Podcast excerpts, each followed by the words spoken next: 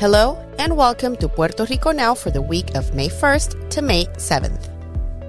My name is Lara. And my name is Armando. And we are your local guides.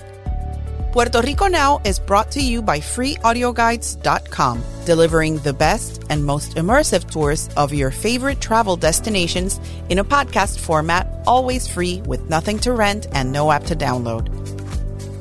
Happening in Puerto Rico now. There's live plena music on Monday, May 1st at El Boricua, a bar beloved by students and locals in the San Juan College neighborhood of Rio Piedras. Plena is one of Puerto Rico's native born and unique musical genres. Its origins date back to the late 19th century in the sugarcane fields of the island's southern coast in and around the city of Ponce. Its roots are mainly African, though it blends Spanish musical traditions. The main instrument used to perform plenas is the pandero, a handheld drum like a tambourine, but lacking the latter instrument's distinctive metal jingles. Admission is free of charge and the performance starts at 9 p.m. Four large public festivals in different towns will give you an opportunity to experience the island's diverse and unique cultural traditions. From the 3rd of May to the 7th, the northern town of Arecibo and the northwestern beach town of Aguadilla will celebrate their Fiestas Patronales. These traditional festivals, held in many rural towns in Puerto Rico, are meant to honor the town's patron saints. However, in recent decades, they have taken on a more secular character, and visitors can expect to find plenty of food, music, and dancing. From May 4th to May 7th, the Hiram Bithorn Stadium in the Hato Rey neighborhood of San Juan plays host to the Claridad Festival. The event is a fundraiser for Claridad, a weekly newspaper that is committed to Puerto Rico's independence, though it has become an important cultural event, drawing people from all walks of life and political ideologies with music, food, artisans, and more.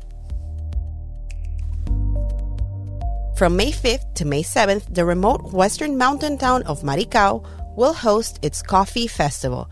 The event celebrates Puerto Rico's rich coffee heritage and offers visitors the chance to sample some of the finest coffee in the world.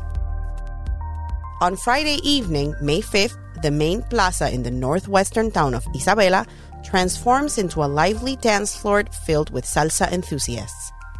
This free and public event is the perfect way to immerse yourself in the culture, connect with friendly locals, and dance the night away.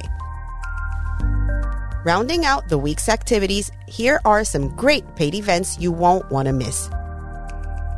On May 5th and 6th, the Puerto Rico Music Conservatory in the Miramar neighborhood of San Juan hosts the 25th International Percussion Festival, bringing together percussionists from around the world for two days of nonstop music and rhythm.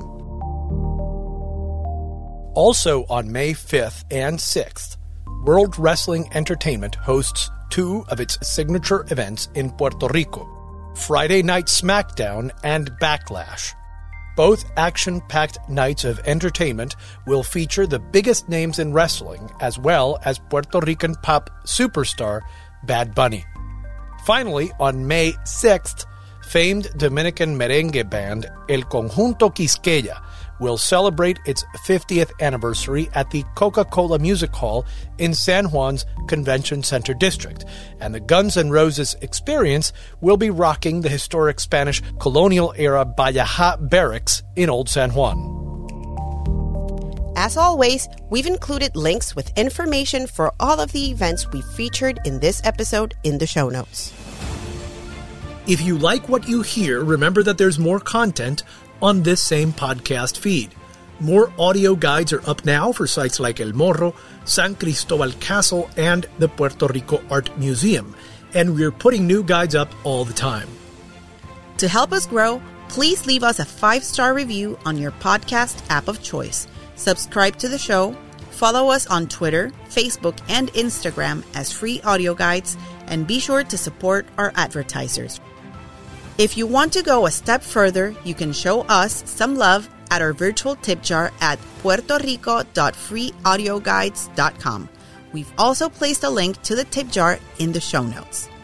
We'll be back next week with another edition of Puerto Rico Now. Until then, enjoy your visit to Puerto Rico.